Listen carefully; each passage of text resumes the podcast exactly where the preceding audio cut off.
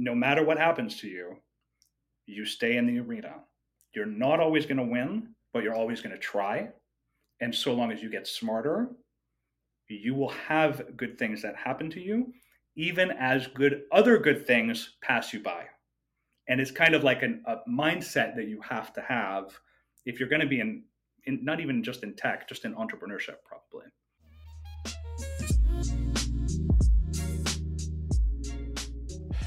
All right, Greg. To start this episode, I'm going to need a story on this hat. If you're not watching on YouTube, uh, Greg has a very interesting hat selection for today's today's show. Greg, on my 30th uh, over birthday, to you. I went to Joshua Tree with some of my closest friends, and they made me a hat called "What Would Greg Do?" WWGD. And I just remember ha- wearing this hat, blowing out the candles, 30, 30 candles on my birthday, and just feeling like feeling like I've made it. Because if you have a hat that says WW, oh oh, Julien's putting on a hat. Is that a WWJD? Green What hat. Julien do? Also a green hat. I, I don't know if I have a green hat line. Okay. guys. That's that's another hat that you can wear that you sort of made it. If you're wearing a spreadsheets hat, hmm But Greg's hat, your hat has a avatar of you on there, and that avatar always cracks me up because it's your old Twitter picture. And I remember like because of your avatar, most people that were following you thought you were like a 55 year old man. And when we launched this podcast in what was that like November of 2021, and we filmed our first episode and put it up, like half of the replies we got to the first episode were literally commenting on the fact that they thought Greg was 55, and Yeah, it turned out he was much actually a younger guy. people thought I was like a you know mid '60s Wall Street Journal jour- journalist. Um, so I really confused people. Mm. you kind of give off those vibes. well, look, we're um, Julien. So so excited to have you on today, man. This has been a long time coming. Julien Smith. Um, we're gonna get into a lot of who you are, so I don't want to like fail to do you justice by trying to define you with like a one sentence blurb at the beginning. So I'm gonna Mhm. actually just refrain from doing that. Um, but you are a you know personal friend to both of us. Um, you know, someone we both admire a lot as a as an entrepreneur and as a thinker uh, more broadly. And so, super excited to have this discussion with you and get to share it with everyone, um, so that we can spend a little time getting inside your head and and just having a uh, having a little bit of a jam session here. Yeah, thanks for having me. Did you know that one of the top reasons startups fail is bad hiring decisions? People can be unpredictable, and developers can be unpredictable as well. Let Lemon.io take care of hiring your software engineers. Why Lemon.io? They test and interview every single specialist before offering them to clients. Unlike many other sites offering remote software developers, Lemon.io is sure they offer you experienced and verified devs. It's like hiring someone after your best friend's recommendation, but even better. Why? Because even the best friend can't offer you a replacement of the candidate in 48 hours or less if something goes wrong. But Lemon.io can. You'll be working with hand picked software engineers from Europe. They'll be a part of your team. Lemon.io staff never intrudes on your communications unless you ask them to. Minimum bureaucracy, maximum efficiency. That's a win win combination for developers and clients. So hire high quality, verified, vetted engineers from Europe with lemon.io and be stronger than 90% of startups on the market. Go to lemon.io slash room and get 15% off for the first four weeks. Get there before your competitors will. Check out lemon.io today. If you're anything like me, your portfolio is a mix of the usual suspects stocks, bonds, and mutual funds. Maybe you've even dabbled in some alternative assets, like crypto. But those investments can be incredibly unpredictable. You know what typically isn't unpredictable? Apartment buildings, rental homes, industrial facilities, places we go every day to work, eat, and live. That's all private real estate. And thanks to its historical stability, as well as its reputation as a reliable income stream, these investments could be a valuable addition to your portfolio. This is where Fundrise comes in. Fundrise is changing the game when it comes to real estate investing and making this powerful asset class easily available to investors like you and me. Their easy to use app lets you build a real estate portfolio tailored to meet your goals. It's a great way to benefit from real estate's many perks while adding some much needed diversification to your portfolio. So join over 250,000 other investors building a better portfolio with private real estate. Signing up is easy. Just head over to fundrise.com/room. Again, that's F U N D R I S E com slash room to get started today. So I, I, was trying to think about like where to start on this conversation. Greg and I were chatting yesterday as we had done our research and we're thinking about like what's the right way to frame this up with Julien because you are, as I said, many many things, um, and I think probably a lot of people know you for your entrepreneurial pursuits arguably more interesting than your entrepreneurial pursuits is um, your path and kind of how you formed your map of reality to get there. Mm. Um, and Greg was the one that alerted me to this that you um, and, and kind of sent me your website and some of your old blogs and the books you had written. So can you just walk us through a little bit to kind of set the stage on like who is Julien Smith? Like uh, you know you were you were born, now you're here. Uh, what happened in between? Yeah, I, I had to figure. Uh, so regarding the map of reality, I uh, it, it's important to state that I was brought up super working class. My father was a, a coach, like an exec coach, uh, but really before that, he was a teacher in a one room uh, school in Saskatchewan, Canada. Uh, my mother was a secretary. And so I, I think a lot of people in tech, they were, they were like quite well connected, maybe at the very beginning, or they went to some cool school or some other thing uh, foundation foundationally in my in my life, I, I'm an underdog, which is which is someone that believes that no one is going to pay attention, that uh, no that I don't that like I'm never going to get a break, that no one's ever going to offer me a job, which is still really true actually even now, and uh, that I'm going to have to really really work hard for all of the things that I have to do. Now that said, at the same time I'm also a person who has gotten super lucky very early on in my life. Greg and I share like a few things. I don't know how much like I've been some there's a number of episodes of this I've listened to. I don't know if Greg has ever shared like for example things about affiliate marketing, which I also share early on in my history, which is like these weird breaks where like you know previous to our generation, you couldn't have like some 20 year old kid that's like, yeah, I made a couple million dollars on online kind of doing nothing.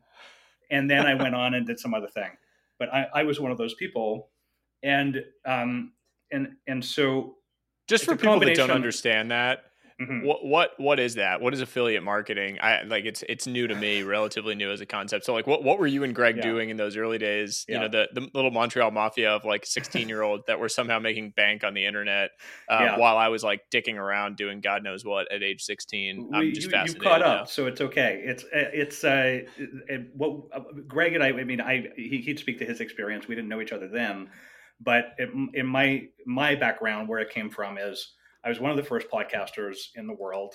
It's not, I don't know, it's really a thing you should be that proud of. It's interesting. But because of that, there was no way to monetize podcasts back then except for coupon codes. And as a result of coupon codes, because you could say a, a, coupon code on a podcast, right? The result of that, which I've seen, I've heard you do, is an ability to attribute a sale to a podcast. And so I got really, really, really good at hustling coupon codes back in 2004 uh, when I was uh, 25 or 26 or 27 or something. And that is how I switched from having like a real shitty job, going back to the history, like like no college degree, dropped out like five six times, working a customer service job, to recording a podcast, and all of a sudden I had an online income out of out of nowhere. And and so to back to the map, map of reality it's like it's kind of like I'm gonna have to keep working hard but if I keep working hard, I don't know where the breaks are going to come from, but I'm going to get some. Right? It's kind of like how it's I like, think about what I do. Yeah, it's like the um it's like this whole idea of like creating luck, um, which I've written about and talked about a lot. It's uh, you know one and one form of that is and I think Naval has written about this in the past, but you just like move around enough and create enough motion in your ecosystem that you're just bound to get lucky because you're like, you're mm-hmm. literally, if you were like an atom entering an ecosystem and you're just like shooting around, banging into things, like shooting or, you know, crashing into stuff, somehow, some way, there's going to be some lucky thing that happens to you as a result of all that motion you're creating. Mm-hmm. And it's, I always love that as like a generalized mental model around these things, um, especially for young people, because I think it's like, it's something that anyone can do. Um, you know you don't have to be an expert at something yet. You can just create a lot of motion and figure Most out your of... expertise as you go. That's true. The the other side of that is it means that you're going to miss some. You're going to mm-hmm. you're going to you're going to go out and it's like one, one of the things is like you used to take really take those things really personally.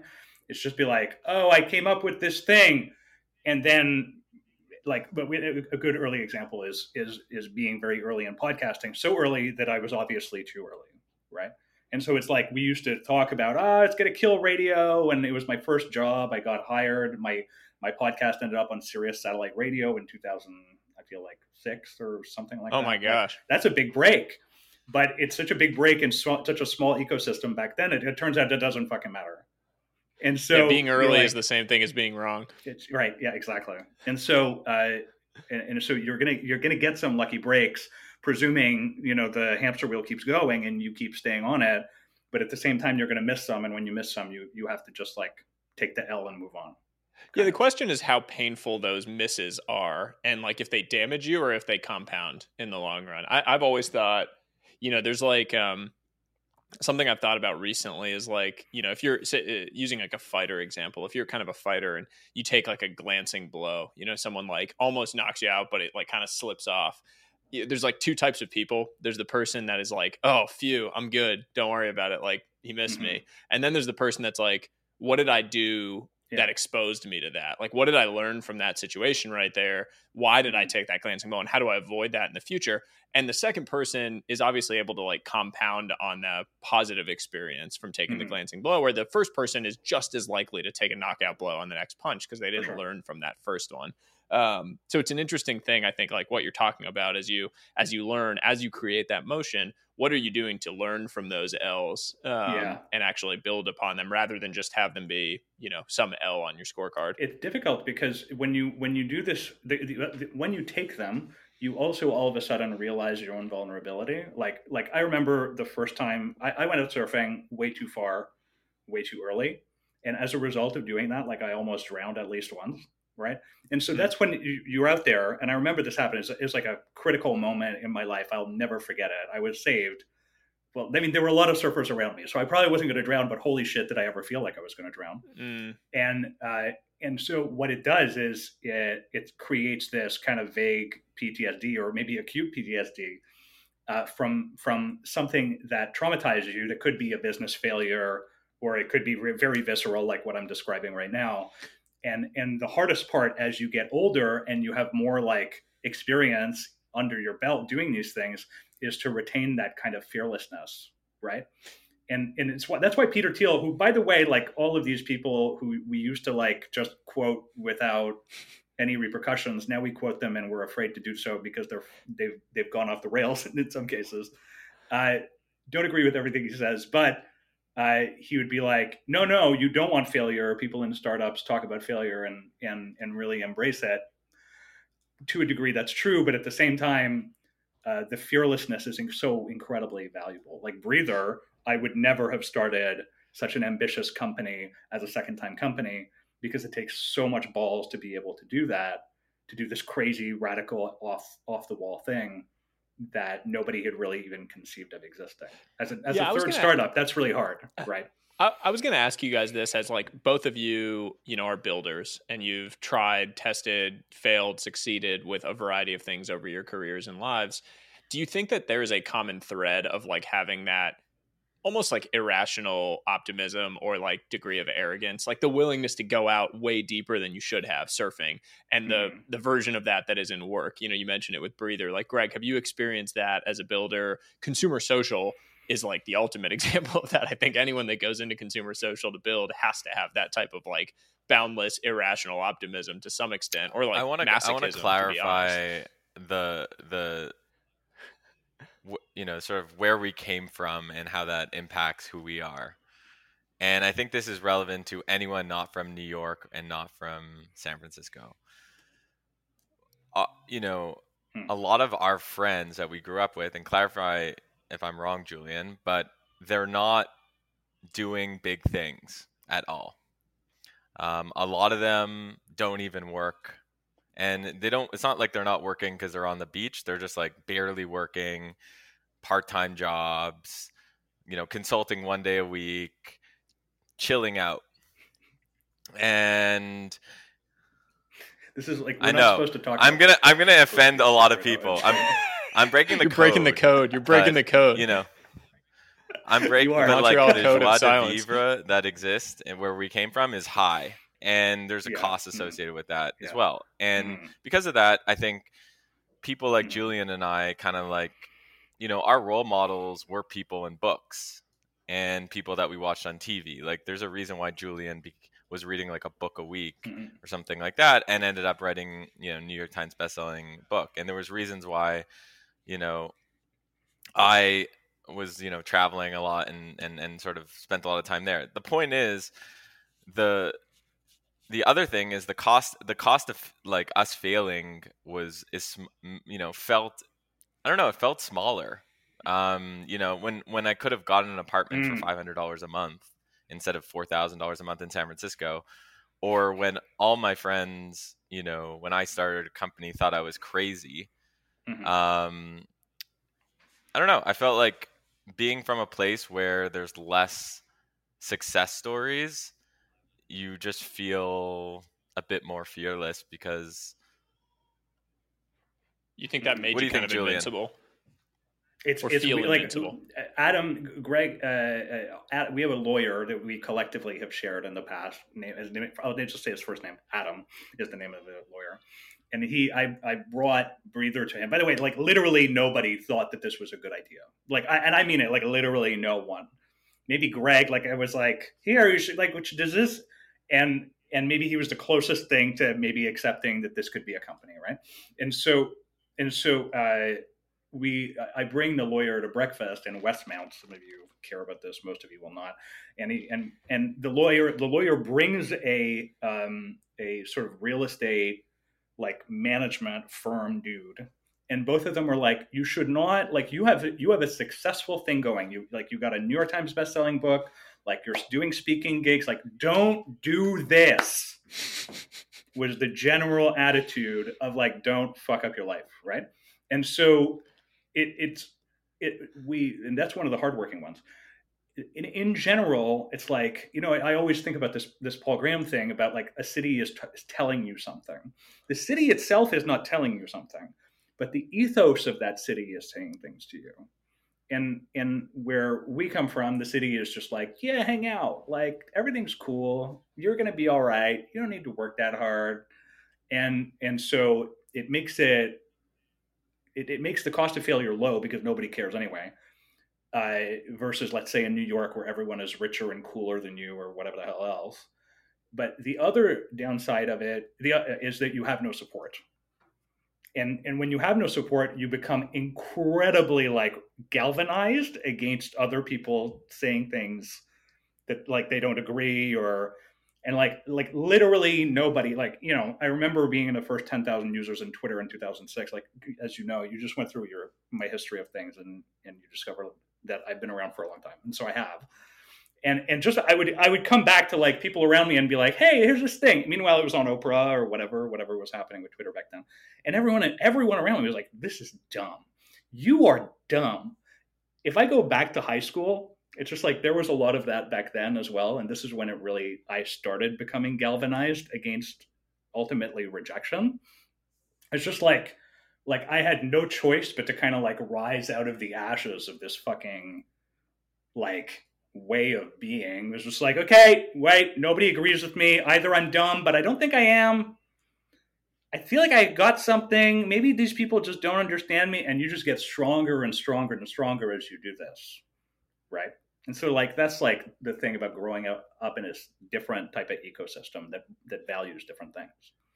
It seems like there's also a common thread in what you guys are saying of just like realizing that the worst case isn't that bad um i've always like I, greg i've talked to you about this recently like i've had these deep-seated fears of certain things. Um one of my deep-seated fears is like people calling me an idiot like people re- people realizing that i'm an idiot you know like an imposter syndrome thing mm-hmm. of like oh my god they're gonna figure out that i'm an idiot and that i don't belong here.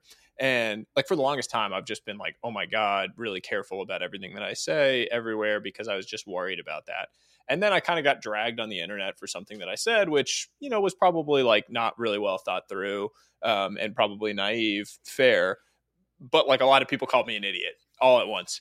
And I texted Greg and I was like, you know, there's sort of this funny feeling of like once it's happened, you mm-hmm. realize like, oh, I'm still here. Um, like I got punched in the face a whole lot there over and over and over again by like my biggest fear, like something I really deeply, viscerally did not want to ever happen to me and I'm still standing here hmm. and we're still having this conversation. I still have friends, like people still care about me. It's okay. Um, and I think that there's like a common thread there as well of just like that realization with entrepreneurs that the worst case, you know, you fail. Like the thing you thought was going to work is not, and you kind of pick your pick yourself up. And like American law has great bankruptcy laws, and you can you know like make your way and re you know reset the clock and figure out how to go do your next thing and take another shot at it. And there's plenty of case studies of people who have had that happen and then had mm-hmm. their amazing success on turn three, four, or five. That it's it's very true, and at the same time, you are always thinking because you're you're watching the media, in not the media with capital M, but you're watching various forms of like info that is is being pushed pushed back at you, and the media is driving this narrative of you're young, probably you your parents are rich probably uh, you have a reality show. Probably you're thin and successful and like all of these other things. And you're like, you look at yourself in the mirror, whoever you are, it doesn't really matter. And you're like, uh, but I'm ugly and stupid. and and so um, uh, and it doesn't matter how many successes you have under your belt. There's still a part of you that's still trying to fight that. I was listening to your Josh uh, Wolfe thing the other day, and uh, it was incredible the transparency of someone who's obviously done really well and who's well respected, but who at the same time uh, it, uh, it it it allowed him to be even more clear about what his weaknesses are, and I really respect that because it takes even you know it, it takes a lot. It, it especially takes a lot as an entrepreneur because as an entrepreneur it is especially like this this the culture of we're doing well. I'm doing well is so consistent and pervasive. But as a second time entrepreneur i will tell you something that i really learned. In my first company venture back company i really was like we're doing well. Everything's going great. And i really i did this i trumpeted this attitude of positivity now what I do is is I say, here's the things that are going well, here's the things we need to work on. And and I think that that that that understanding that there's still something to work on. First of all, it gives an impression to me that uh, of me that people are like, oh, he actually knows what he's doing. He's not just like relentlessly trumpeting optimism all the time. And then the second one is I get to then like normalize the fuck ups, which is like, yeah, we don't know this yet, and we don't understand this yet, and we don't understand yet this yet, versus saying one thing and believing another, and and and having that that difference between the outside world and the inside world uh, cause you to like fucking have anxiety attacks or whatever it is. Yeah, you talked about a lot of this in um, one of your blog posts. Like when I was going through and reading some of your old blogs to get um, a better understanding of you prior to the episode. Um, you know, one of your like best blog posts is mm. is called "The Complete Guide to Not Giving a Fuck." Okay, and it's so good. Like, highly recommend people go mm. and and read it because it's amazing and mm. I just super super thoughtful. Um, can you talk a little bit about that piece? I mean, like Mm-hmm. People know this concept because of a book that came out. Although I'm checking the date stamps on it. Your piece yeah. came out April 2011. That book yes. came out in 2016. So I'm going to yes. ask you about that as well. but, and, and, and, it's um, ironic that I was I was an author of book then, like at that uh. time uh, when that piece was written. At the same time, right? I hadn't started a company. I, I so so I don't really talk about this because I it's one of the things that I sort of move past. But I'll talk about it here with all y'all because we know each other and so on, and it's like whatever. Uh, but but I definitely I don't want to be one of those people that is like, but look at this thing before it, because you know what happens in tech is all these people are like, but I invented Twitter before, five years before, and then you're like, no, you fucking didn't. you fucking invented a stupid thing. And so here here is the story. The story is in 2011. Uh, I guess I published this this blog post, which you can look up. And the reason it was so successful is because from an SEO standpoint, my website was excellent, and my uh, and my affiliate marketing business was based in SEO. And so when I wrote this piece, all of a sudden I ranked number one for years for how to not give a fuck for years. And so 10,000 visits a day or some shit would go to my website with this idea of not giving a fuck, right? If you think about it, it, is an incredible, like a thing that lots of people want. And so uh, I, I did write a book then, which actually is, which was extremely well read at that time, and even today that that still I, I get message about called Flinch, which is this about this idea of of uh, making sure not to to um, to sh- to shirk away from things that you're afraid of. And then I wrote another book, which is Portfolio Penguin, which is called The Impact Equation. After those three books, I went and I started Breather. But alongside that happening, probably what happened is that, and this is this is the part that I kind of try not to talk about because I, I don't want it to seem like sour grapes. Well, I asked about it, so yeah, so yeah, I know, hook. I understand. Yeah, typically I would not bring this up. Is this thing continued to rank number one for complete night guide to not giving a fuck for literally forever, and then along the line some kind of thing happened, and then it became a book, and then I started seeing it in bookstores. And I'm not saying because I haven't read this book, and by the way, I have no intention of reading it ever. But lots of people have read it. I've, i went to Italy one time, and I, I saw somebody reading it on at, at, next to the pool, and I was like, "Man, this is really weird." And uh, and but uh, this is one of those things about staying in the arena. You, no matter what happens to you, you stay in the arena. You're not always going to win, but you're always going to try. And so long as you get smarter you will have good things that happen to you, even as good other good things pass you by. And it's kind of like an, a mindset that you have to have if you're going to be in, in, not even just in tech, just in entrepreneurship, probably. So I appreciate you sharing that because I know that it's not something you've you've shared publicly before. I, I have read the book. Um, I thought your blog post was better, just for what it's worth. Don't don't t- don't tell the uh, don't tell the author of the book.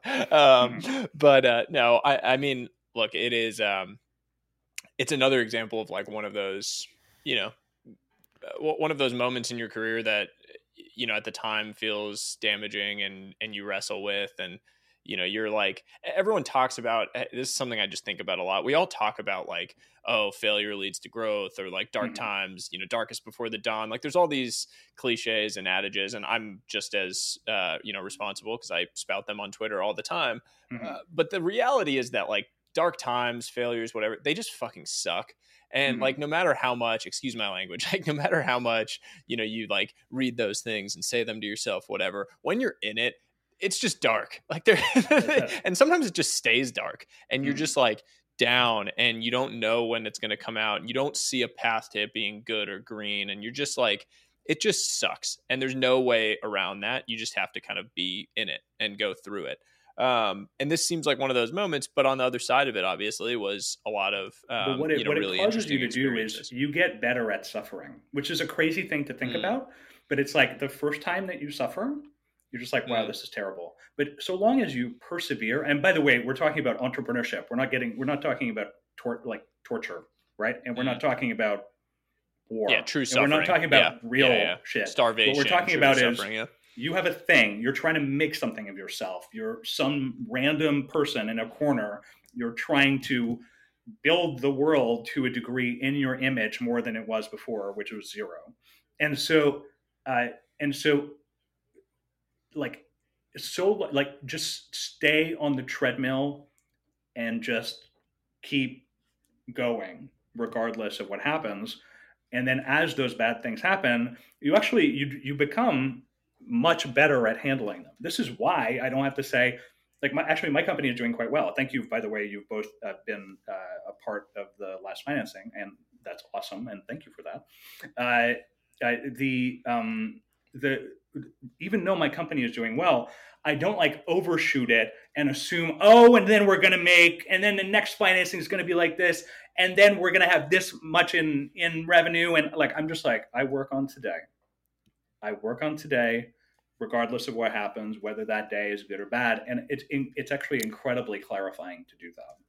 And and it's like if you are working on projects like this, whether it, it, what it does is a little bit is it whether you are succeeding or failing kind of becomes beside the point. It's and I, I will say like in entrepreneurship, like because I coach CEOs, right? Because Practice, the company that we're talking about here, is is an is a uh, a software platform for coaches to run their businesses. And so as a result of that, I coach first time CEOs, and when you see the inside of their business, it's like it's not fucking easy out there, man. And so, like to anyone that's listening to this, is like these guys seem maybe they seem to have it figured out or something. We truly do not. Like we're just we're just really doing our best one day at a time, and and uh, maybe we have a lot of suffering behind us, so we've made a I, lot of mistakes. I love the we suffer less because I think that's so true. I remember 2011, 2012, coming from Montreal to San Francisco, put all my money into this video discovery startup I was running called Five by and I was literally like reaching out to anyone mm-hmm. who would talk to me. And I went for a hike with this entrepreneur and I was telling him what I was doing and he was like, "Oh dude, like that sounds exactly like insert famous consumer social app person uh, is doing. It sounds like, and I showed him the mm-hmm. mock-ups. He's like, "Dude, it's literally like pixel for pixel the same." And I was like, "Could you put me in touch with him?" And like you know that feeling like your heart sinks? Mm-hmm. um that's how i felt. Yes. Put it put in you know we, we get in touch the next day we're having coffee um he shows me the platform and it's like a it's like not only is it pixel uh, for pixel better or pixel for pixel the same it's like 10x better and everything is just more thought out. And uh, he looks me in the eye and this is the craziest thing that uh, you know it's such a crazy thing to say. And he, and he was like, I wouldn't even sell my company for a billion dollars to Google because he had sold his last company to Google. And I basically left that coffee meeting just like, you know, crying. Like honestly, like I was just like, this is this is done. Mm-hmm. Like bef- this is over before it's even begun.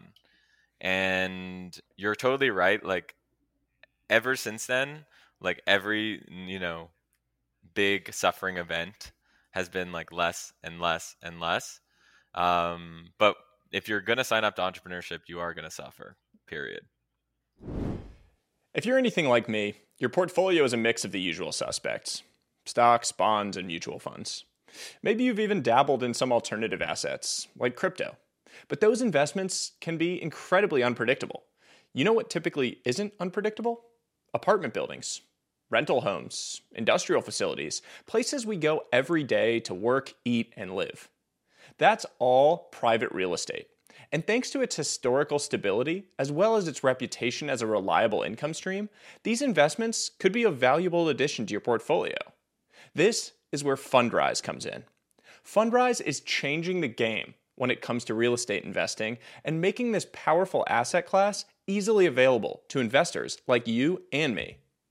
Their easy to use app lets you build a real estate portfolio tailored to meet your goals. It's a great way to benefit from real estate's many perks while adding some much needed diversification to your portfolio. So join over 250,000 other investors building a better portfolio with private real estate. Signing up is easy. Just head over to fundrise.com/room. Again, that's F U N D R I S E dot com slash room to get started today. Did you know that one of the top reasons startups fail is bad hiring decisions? People can be unpredictable, and developers can be unpredictable as well. Let Lemon.io take care of hiring your software engineers. Why Lemon.io? They test and interview every single specialist before offering them to clients. Unlike many other sites offering remote software developers, Lemon.io is sure they offer you experienced and verified devs. It's like hiring someone after your best friend's recommendation, but even better. Why? Because even the best friend can't offer you a replacement of the candidate in 48 hours or less if something goes wrong. But Lemon.io can. You'll be working with hand picked software engineers from Europe. They'll be a part of your team Lemon.io staff never intrudes on your communications unless you ask them to. Minimum bureaucracy, maximum efficiency. That's a win win combination for developers and clients. So hire high quality, verified, vetted engineers from Europe with Lemon.io and be stronger than 90% of startups on the market. Go to lemon.io slash room and get 15% off for the first four weeks. Get there before your competitors will. Check out lemon.io today. You guys are both entrepreneurs. You've both been in the arena in that very real way. Um, I, I want to talk a little bit about like that first kind of that first action like you know for for julien for your first company like when you made the jump from um, you know being an author speaking tour all you know to your point the lawyers told you like you have a great thing going. Why are you making this change? Mm-hmm. what was it like what was the insight and what was your first action step when you were going to jump into it? I think a lot of people would benefit from hearing that because there's a lot of people who have the ideas yeah. and then don't take the action and it's like how do you combine the two? What was your kind of moment and and how did you make that jump? You know it's interesting i haven't thought about this in a long time but i was a big habit proponent back in the day and and um, what i did was i was using a habit app uh, and I wrote in it as one of my things, work on secret project. And it's and it's and it's like remarkably simple, right? Like I I knew I really cared about this thing. I didn't know what it was at the time, and actually, it was like a shitty version of the idea probably back then. But uh, I I made an effort to work on it every single day. Yeah, and and I mean that's how it started, and it it, it sort of grew in seriousness. It grew in seriousness. What, what did that mean to you?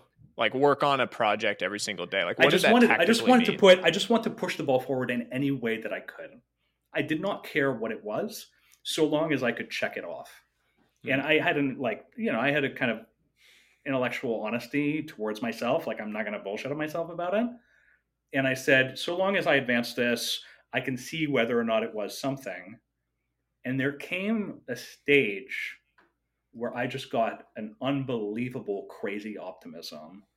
And my uh, like my crazy optimism was like nothing I'd ever had about anything. And I was like, I'm pretty sure not only did I believe that it was fundamentally going to happen. By the way, I knew nothing about it. I used to send Greg emails about like I have no idea how to raise money. I'm so like I have no idea what I'm doing. These people seem so smart. I'm so stupid. I, I looked at these emails a few months ago. It's ironic, like when how it went since then, right? but like I, I really believe that I knew nothing and that I had no path to doing it because I didn't know anybody like that. Like back to the network, I, I had nobody in my world. I tr- I don't even think I really even knew what entrepreneurship was, but I I had a sense that if I could advance it just a little bit at a time every day, it would become more real. And then ultimately it did, and that's how I learned to become a CEO, and that's how I learned to raise all this money and and build a business in all of these cities and all these things as a result of just kind of taking and just for the listeners like this is he was when he when julien's talking about raising all this money he's not talking about you know 500k or a million dollars you know he's just being a humble canadian here we're talking in the in the hundreds yeah. of millions of dollars mm-hmm. lots of money in a short amount of time yeah yeah about yeah. 200 million dollars so, time, yeah. and this is a guy who literally didn't know anything about startups. Like I like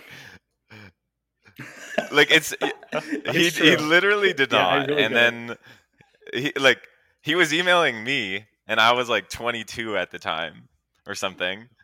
So and and we were kind of like going back and forth when we were in the arena together and just like sort of you know doing our best and seeing what Julien had d- did from I want to say what like two th- when did you start breather? 13 yeah so in, in a mat it's pretty inspirational because in a matter of a few years going from not knowing much about venture backed startups to zero to one you know, hundreds of employees, hundreds of millions of dollars raised, um, coming from a place that's, you know, he didn't graduate from Harvard or whatever, wasn't living in New York or San Francisco, had no existing network. Like he he bootstrapped it, and he did it because he treated it like a job. I, I I'm looking at the emails right now, and and I'm looking at them, and it's literally me like, kind of vaguely not like it's like an egalitarian relationship. It's it's two people speaking equals, but literally me going, I have no idea what I'm doing. Do you know how how to raise money? Because I don't, and I don't know anybody that does. And he sent me these shitty like decks from 2012 or whatever it is, and I and I don't even know how I got over the hump to tell you the truth. But I will say that we were lucky. Like like I was I was lucky because I, I would be able to, for example, I called Gary Vaynerchuk on the phone. It's like a story I'll never forget in my life because I have the, the his, some of the history that probably many people don't know is I have epilepsy. I don't have a lot of seizures, but I worry about seizures a lot, and um, and sleep really meaningfully affects whether I have them or not. And so I'm sitting in the back of an Uber back when they were just limos, and I'm taking this call with Gary Vaynerchuk because I happen like we know each other from the book world, right? So I am kind of more networked at this point because I've written a couple books, blah blah blah. And so I, I'm lying down, like fearful of whether I'm gonna have a seizure or not, which I don't, obviously. And uh, and I'm like, hey, and I say to the dude, like, do you mind if I lie down in in your thing in the back seat? And I'll never forget what he said to me. He says, "Sir, while you're in my car, you are a king." I was like, wow. I take the call from Gary, and and he he goes something like, "I don't have time to advise," because I was just like, I was like, well, he even like, does he does he really know me that well? Is he? And he's like, yeah, Julien has been around a super long time. Uh, yeah, I'll definitely invest, no problem. And he just gives me my basically my first money right there. So it's like we do have those advantages, but at the same time, like it requires some happenstance for people to just give you a shot. And that's the thing that I really never forget. I, and I remember talking to somebody about this recently. It's like I will never forget people that give me a shot. Greg, to a degree, is a person that gave me a shot, really being willing to kind of like help me out and learning how to do this. And as much as possible, whenever I find smart people, I'm just like I want to give them a shot.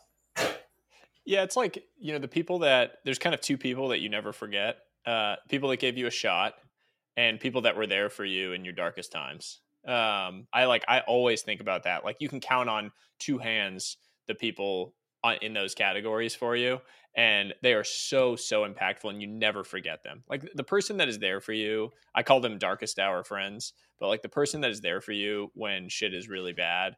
Um, because it's just not convenient. It's not cool. It's not positive for them. Like everyone wants to be there when you raise a bunch of money and there's like the celebration of the round and everyone's going to be there for you, Julien. We're going to be like, yo, this is sick. Let's go party. We go to Vegas. You know, you just raised a hundred million dollars. Awesome. Yeah. But like, how many of those people are there when the shit goes belly up and mm. it's not working and you know you're having to fire sale it like whatever it is like how many of those people are still there and it's it's very few unfortunately mm. um, but those people that are are the people that then come up over and over and over again in your life and that you want to be there with in the trenches with. Yeah. And it's interesting because like I have to say, I have these old friends of mine again from like back in the day that I stay friends with and I've been friends with them since high school or college. But increasingly it's like you ha- your friends kind of have to be entrepreneurs. It's not like universally true, but they just like get you in a way that other people do not.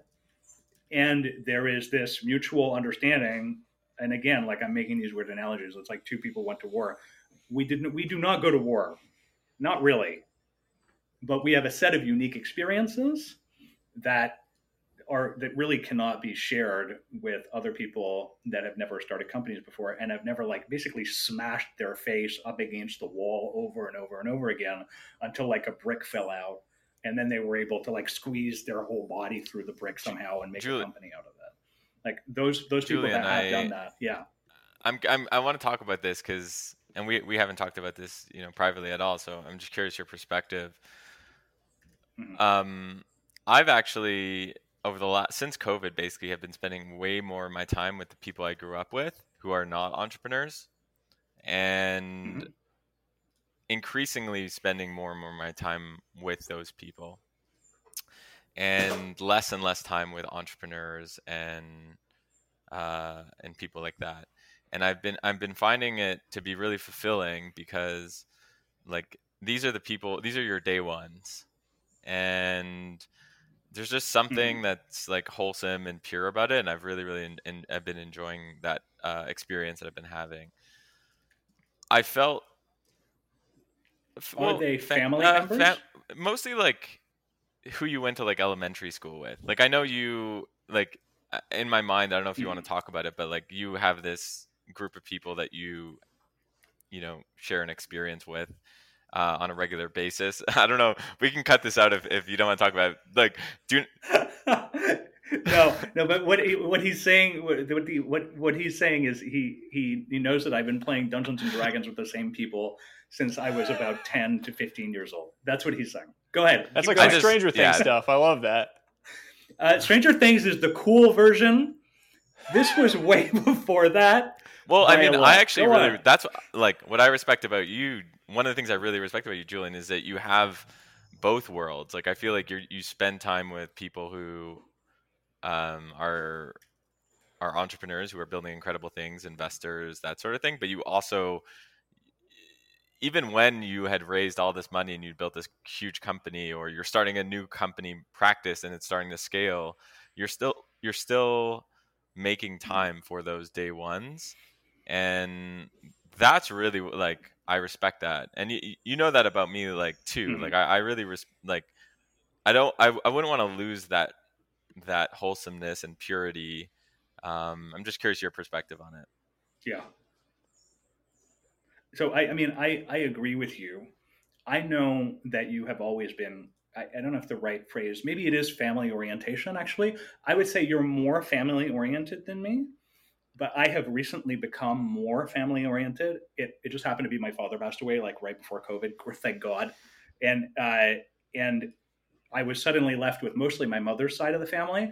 And I found that I could bond with them in a new way, which I've now begun to do. And all of a sudden I feel like I'm part of the family, almost like a, like a clan in a way that I didn't think before. But I was, I distinguished that from these early longstanding friends of mine that I've had a really long time and that probably are the people that keep me grounded.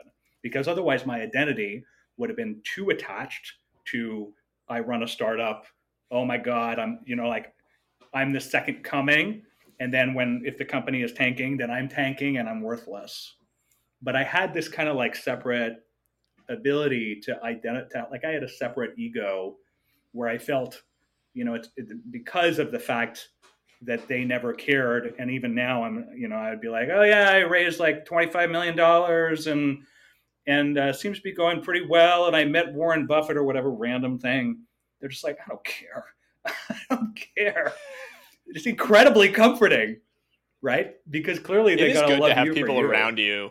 Yeah it's good to it's good to have people around you that just don't care at all about the thing that you know other people would be like wowed by. It's just like it's That's grounding true. and humbling at all times. You're totally right, but but I think that to a degree, people like us, you kind of admitted it, and I'm admitting it here, is like like we're trying to prove something to other people, like maybe our own self worth, maybe we're trying to prove it to ourselves, and so when someone doesn't acknowledge that, then you're just like, okay, you like me for me, like that's weird why? I, I, guess it, it, depends on who on I guess it depends on who it is in your life. Like there are very few people that I think most people are willing to be 100% authentically themselves around. And you can say that you are that way around your partner, spouse, etc. I would argue that most people actually still aren't. They're still hmm. like presenting a, you know, better version of themselves because it's very difficult to be like truly open yourself up in every way. Um, I think maybe with like your parents, uh, you're that way, or with your probably not with your children, but maybe with your parents, you're willing to be that way. Mm-hmm. Um, but it, it's like a scary thing, right? Like I remember the big moments of my life, like big turning points of like going to you know going to school and going from being like big fish in a small pond to going, you know, I went out to Stanford to play baseball, and I was like really bad at baseball relative to most of the players on the team and not very smart compared to most of the students in my classes. And that imposter syndrome that I felt and that insecurity that I felt was like highly motivating, but also like quite disturbing at times. I mean, just like dark, dark feelings of Mhm. constantly being stressed and like, you know, it's like the duck syndrome of everything looks fine on the surface and you look and you're like, oh, everything's great with this person. I think we constantly do that, by the way, with entrepreneurs. Um, you know, we look at these people that have made a billion dollars or made a hundred million dollars and we say like their life must be awesome man. That like so cool. Uh, they must be happy all the time. They must be great. And the reality is that a lot of these people could best be described as tortured. Um, i think i heard like patrick o'shaughnessy maybe say that or tweet that about amazing people he had talked to. A lot of these people like there's real downsides to um, you know, having this unbelievable ambition and drive to go achieve more and more and more. Um, there's a darkness on the other end of it that comes as part of that kit, quote unquote, that um, is very, very real. yeah, you. Um, uh, I, I often refer back to this whole story about um, uh, the, the John Rockefeller Sr., who was the richest man in the world at that time, and who uh, was an incredibly incredible family man, but also super stingy, even inside of his own family. Like totally terrorized people like John Rockefeller Jr., who we know as the person who built Rockefeller Center, uh, and who was a cutthroat monopolist but at the same time uh, was able, due to his monopoly of oil, to to stabilize the price of oil, and as such, enable stuff to be built on top of it, which could not be done when you had all of these oil fields that some of which were being built and some of which were going bankrupt and all these other things. Instead, he silently bought them all underneath, right? And so you've got Oh, and by the way, later on, like w- was able to revolutionize medicine as, as a result of all of the funding that he was able to give it and turn it into a real science. Many people say. So you've got these people that I, like we just have to give up on them being normal. Like the idea that they we should just be able to carte blanche think of them as being successful and they're just great and if you meet them it's going to go well like it's not like we are close to these people you know, it's interesting. I, I was once having a conversation with, because I was funded by one of uh, Peter Thiel's uh, venture funds called Valar that focus on investments outside the United States at the time. And I was having conversations, and I would be like, yeah, kind of, which I don't even know if I should be saying this, but it's like, I was like, Peter Thiel money. And I was like, we were very candid with one another. It was actually a pretty solid relationship. And I was like, I don't know. It's not like the cleanest money in the world. Like, he's kind of a weird dude and uh, because I would just say anything, and he was the, the two guys that run this fund were like, "You should see what's out there, man. It's it's it's not clean out there either." He's like, "This is pretty good," and so I think if we like we separate completely, and I know it's diff- diff- very difficult to do that. We separate the acts of success and the things that they have built completely from the person that way we could be like, that's super cool that you built PayPal and then this and then this and then this and this. And uh, maybe you do drink people's blood. Like it is possible at this point. You know, I don't know. So the, if we do that, I think that we'll be able to normalize uh, this idea that uh, that people are uh, that they're special. Instead, we're able to say they're actually not special. They just work exceptionally hard. And it doesn't mean that they're like paragons of virtue. And it doesn't mean we should worship them build statues about them and all these things. They they did a really good thing. They did a really good thing. Doesn't really say anything about who they are at all. And i, I think that that would be very psychologically healthy for a lot of people So b- before we get to the end of our time, I do want to just get into the weeds a little bit on Julien on what what you're building now and sort of like the indirect and direct ties to what you had worked on before. So breather, you know, for people that aren't familiar, was like um, you know, unique spaces. Like you could um, you know, book spaces to get a breather, which like by the way, it might have been early for its time and maybe there were flaws in it which you can talk about separately um, but it's like a great concept right? Like everyone wants a breather um, the idea of it makes a ton of sense um, and ca- candidly like if you're in a city and you can find a space to actually just catch your breath and like meditate for a few minutes or do a call or just get away totally makes sense. Um, you worked on that. You mentioned earlier that you know there were things as a first time entrepreneur that you really learned um, and that you're applying and, and approaching differently with practice, which is what you're building today. Can you talk about that um, transition from being kind of a first time entrepreneur to a second time and how it's informed your building process for what you're doing today? So I, I will say this: like, I'll, I'll, what I'll do is I'll maybe compare it to the uh, the book business, right? And so when you're in the book business, what happens is you have hits and misses, and hits and misses. It's just like, well, that book did really well, and then that book that I wrote thought it would do well, and so I'm just going to kind of keep writing them, and uh, it's kind of a crapshoot and there's much more of that kind of like Picasso effect. I don't know if you've ever read this book. It's called Young Geniuses and Old Masters. And the book mm. is about the two paradigms for how to become better. One of them is you have a game changing thing that you do early in your life, like Picasso. The second type is the type like Matisse. And Matisse, who's just endlessly doing landscapes up until he's 95 and he's doing the same landscapes and he's just trying to make them better and better and better and better.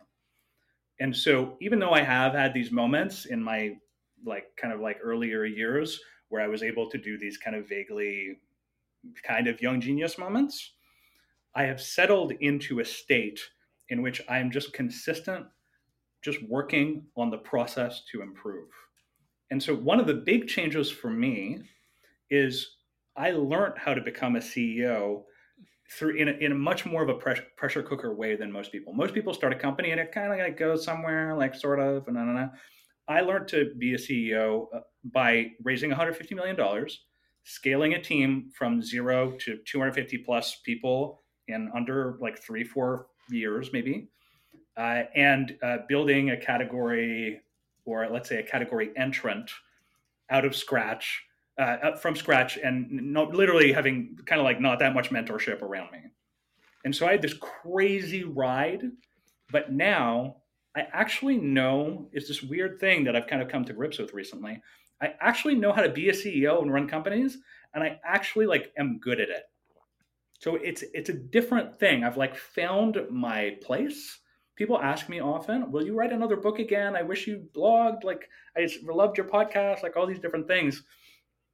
I considered those projects in a lot of cases that I would do for two or three years or some other thing like that. Then I would maybe get burned out on them and I didn't want to do them anymore. Whereas uh, being a CEO, I actually am good at and I can keep doing for a really long time. And this is this kind of like weird chrysalis, like awakening moment when I emerge from the lotus blossom or whatever. And I'm like, oh, wow, like I actually am really good at this and this means that I can impact a lot of people. You asked me a little bit about the thread. I call it a red thread. It's an expression I got from Tamsin McMahon, who is another author. And it's this, this sort of through line through your life.